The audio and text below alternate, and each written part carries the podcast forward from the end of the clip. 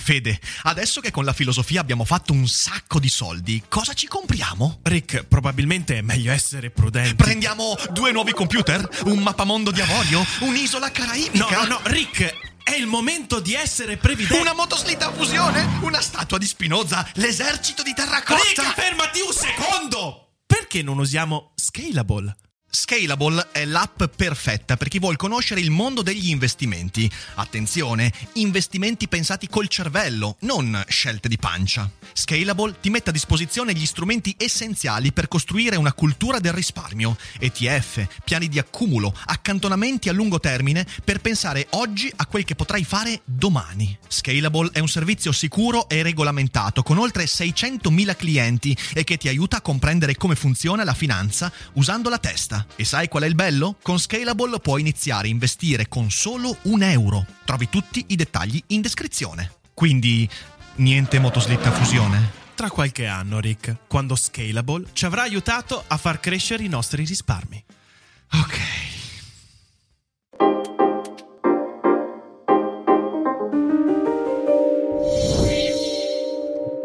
Buonasera. Buon, buon, oh, buonasera a tutti. Eh, ciao. Ciao. Ciao, Fede. Ciao, Fede. Stavo bene. Ma chi cazzo ce l'ha fatto fare, Fede? Ma chi cazzo? Poi fate lavorare in fabbrica. Andiamo in fabbrica. Porca puttana. Porca puttana la fabbrica! Luigi! Vaffanculo dai licogito! Andiamo alla fabbrica! Andiamo al tornio! C'è eh, sempre in ogni paese c'è una parte molto radicale, ok, che è nazionalista, che è razzista, che è identitaria, fortissima, ed è una parte che è comunque minoritaria dal punto di vista quantitativo, che ha una voce molto molto forte, e però, però poi c'è una larga parte che sono quelli che Gramsci chiamava gli indifferenti, ok? Cioè, eh, che sono gli indifferenti, sono quelli che stanno bene, ok? Che stanno discretamente bene, eh, perché non hanno grossi cazzi, non hanno grossi cazzi, nel, peraltro nel duplice senso, eh, non hanno grossi problemi, non hanno grossi, grosse questioni. E di fronte alla voce di quelli veramente radicali dicono, vabbè, ma in fin dei conti non devono disturbarmi. Cioè, nel senso, c'è un film bellissimo, che è un film bellissimo che è Quinto Potere, eh, che è quello The Network, si intitola, che è quello dell'anchorman che impazzisce, va in televisione, fa quel discorso, eh, e fa quel discorso e dice adesso dovete alzarvi tutti dalle vostre sedie, andare alla finestra e dire io non ce la faccio più e non accetterò più questi soprusi. E tutti escono, in, forse l'hai visto, non se l'hai mai visto. E a un certo punto, all'inizio di questo discorso che fa in televisione, lui dice eh, tutto va male, il dollaro non vale più niente, mangiamo sempre peggio, la salute va sempre peggio, ma noi siamo qua a difendere soltanto il nostro diritto di stare tranquilli, dicendo basta che mi lasciate in pace nel mio salotto davanti alla TV. Ecco, il Vauro è quello lì, capito? Cioè è quello che ha da sempre il lavoro semi-statale, parastatale, che è sempre stato tranquillo, non ha mai conosciuto un, un, un, un vero dissesto nella sua vita e, eh, e, quindi appena arriva un momento che lo dissesta, anche quando insomma dovrebbe avere tutte le ragioni per combatterlo, dice: Vabbè, ma in fin dei conti a me basta che non mi tocchiate, che non mi rompiate i coglioni, lasciatemi tranquillo sul mio salottino e che si arrendano, ok? E che si, arre- e che si arrendano significa, significa calare le braghe perché tanto io presuppongo che il mio benessere, i miei privilegi rimarranno sempre lì. Ecco, questa parte qua, la parte del mondo senza grossi cazzi, è quella che poi apre la strada a quelli che vogliono avere invece i, i, i, cazzi grossi, ok? Che sono quelli invece fascisti, radicali, razzisti, e via dicendo che approfittano di questa, di questa eh, che è proprio la banalità del male di Hannah Arendt, è esattamente quello.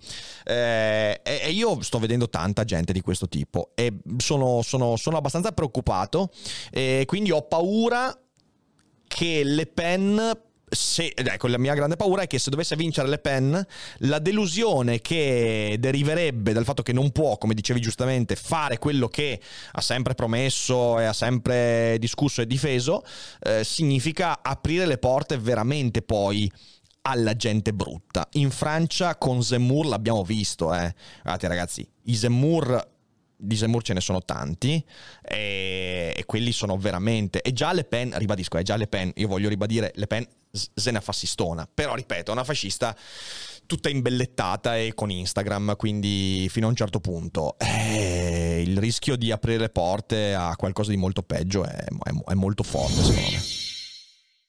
Ho ponderato le posizioni, le evidenze, separando le evidenze che non sono evidenze ma sono ovviamente mediate da mediatori, separando le evidenze dalle analisi e le opinioni altrui e quindi eh, riuscendo a considerare questa cosa qua. O lo penso perché me lo ha detto l'influencer femminista su Instagram, per esempio. Ecco, porsi queste domande è fondamentale perché, come dico da anni, il modo con cui ci formiamo le idee sul mondo è più importante delle idee stesse.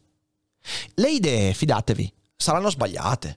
Le idee le cambieremo, le idee si riveleranno insufficienti, le idee le dovremo mettere in discussione. Ma se non faccio attenzione al modo con cui me le formo quelle idee, le mie idee saranno sempre sbagliate. Mi danneggeranno sempre sono così legati. E secondo Frankl, questa ricerca, questo scavo, non è affatto una cosa liscia e indolore. Anzi, scrive Frankl nel saggio eh, La sofferenza di una vita senza senso, che è un titolo così allegro, scrive con quale diritto affermiamo che la vita non cessa mai per nessuno di conservare un significato? Ciò si fonda sul fatto che l'uomo è sempre in grado di trasformare in prestazione una situazione che umanamente sembra senza via d'uscita. Ecco perché anche la sofferenza contiene una possibilità di significato. Ovviamente si parla solo di situazioni irrevocabili e inevitabili che non possono essere cambiate, di sofferenza che non è possibile far svanire. Come medico penso naturalmente soprattutto a malattie inguaribili, a carcinomi inoperabili. Nel realizzare un significato, l'uomo realizza se stesso. Nel portare a compimento il senso del dolore, realizziamo ciò che di più umano c'è in noi. Maturiamo, cresciamo, ci innalziamo al di sopra di noi stessi. Proprio quando siamo soli, senza aiuto e senza speranza, in situazioni che non possiamo mutare, siamo interpellati in maniera specifica. Ci viene chiesto di cambiare noi stessi. E non è che la richiesta arriva da una voce eterea, da Dio, da Odino, dal Valhalla o da Vishnu. No, quella voce arriva da noi. Siamo noi che sentiamo la necessità, sono io a sentire la spinta a dare un obiettivo che mi trascini fuori da quel dolore. Ecco, qui ovviamente Frankl parla del dolore inteso come qualcosa di sfortunato, ma in realtà il talento si persegue attraverso una fatica che spesso è molto dolorosa. Infatti il talento si, eh, diciamo così, si attiva, si sviluppa in ciò che realizza l'ipotesi di significato che io do alla mia vita. Cosa voglio dire? Voglio dire che io, nel corso della vita, ipotizzo, perché ho qualche indizio, che il significato della mia vita sia legato a quella cosa. Il talento è ciò che io attuo per arrivare a quell'obiettivo. Cioè sono i miei mezzi concreti, la mia forza, il mio carattere, eh, la mia manualità, la mia tecnica, la mia voglia di fare per raggiungere quell'obiettivo, quel, per dare quel significato. Se per esempio suonare il violino mi dà qualche soddisfazione preliminare quando comincio, quindi sento muoversi in me qualcosa, sento che questa musica, sento che questo studio mi fa stare meglio, mi incuriosisce, mi nutre, mi stimola, è possibile che lì si annidi qualcosa di profondamente mio. È possibile che in quel comportamento così particolare ci sia qualcosa che è realmente mio, che mi contraddistingue oltre a nutrirmi, che mi fa essere me stesso.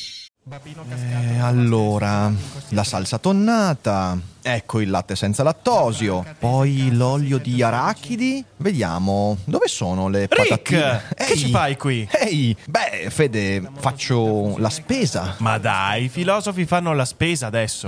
Eh sì, sai, anche i filosofi fanno la spesa. Ma poi, da MD. Certo, MD è la catena che trasforma il concetto di discount. MD riesce a unire la convenienza ad una proposta di alta qualità, eccellenze italiane, prodotti di prima scelta, il tutto con un occhio rivolto sempre al consumatore.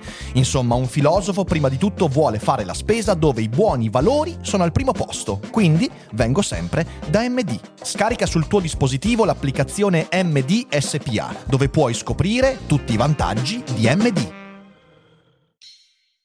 Voglio Vabbè. vedere Fede a combattere con Nicole Kidman con, un- con una spada. Nicole Kidman lo fa. No, Fede. se mi dai una zigomata mi mette KO, però con la spada No, fa molto... No, Fede, no, questo è body shaming. No, no, no, no. Gli zigomi di Nicole.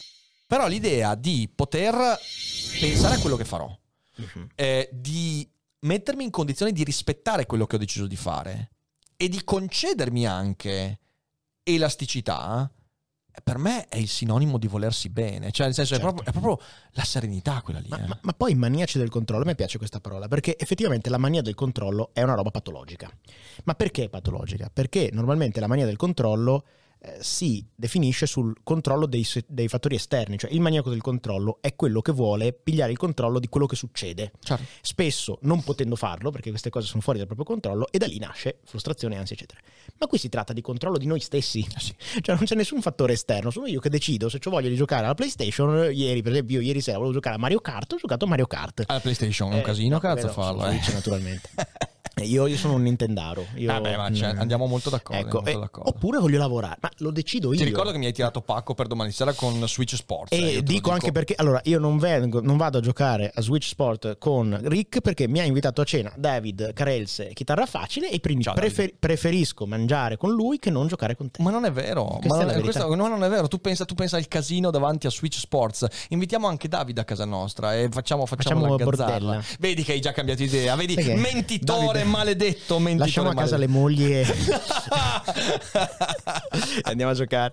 No, dai, vabbè. Però, però ho capito, cioè, è mani- non è mania del controllo, è mania del- dell'autocontrollo. Non è mica, mica poco. Eh, insomma. No, no, ma è importante, importante perché poi secondo me ha cioè, proprio a che fare con l'amor proprio. Eh, vu- vuoi non essere sempre in balia degli imprevisti? Io faccio un altro esempio. Ehm, tre anni fa, no, quattro anni fa in realtà, io facevo la rubrica su YouTube, quella quotidiana, si chiamava Evento, ok? Mhm.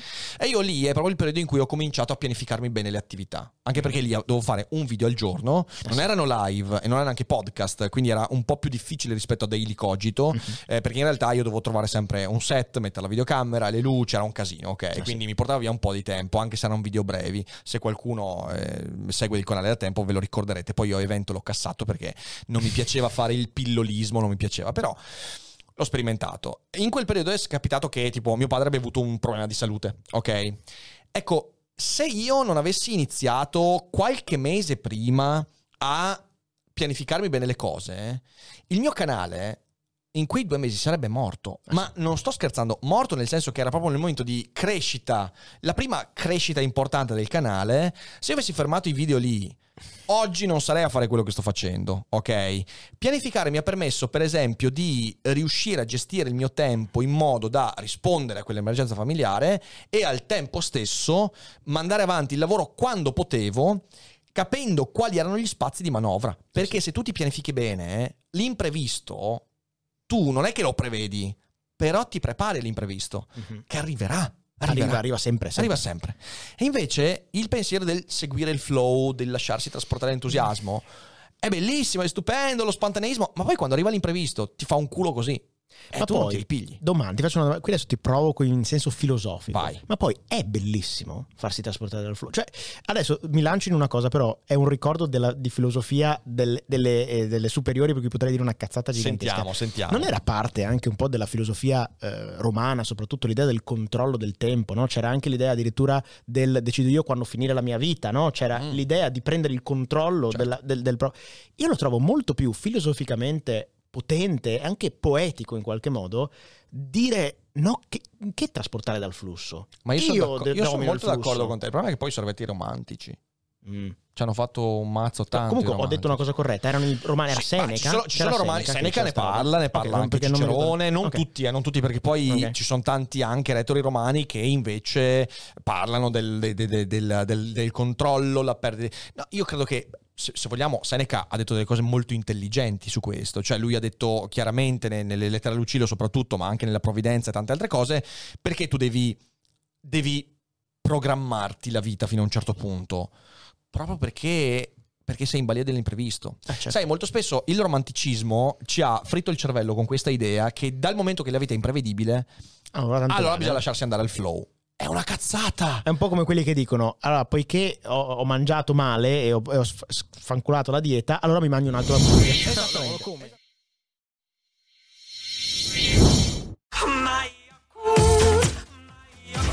Se a volte ti senti così, ti serve la formula dell'equilibrio. Yakult Balance, 20 miliardi di probiotici LCS più la vitamina D per ossa e muscoli.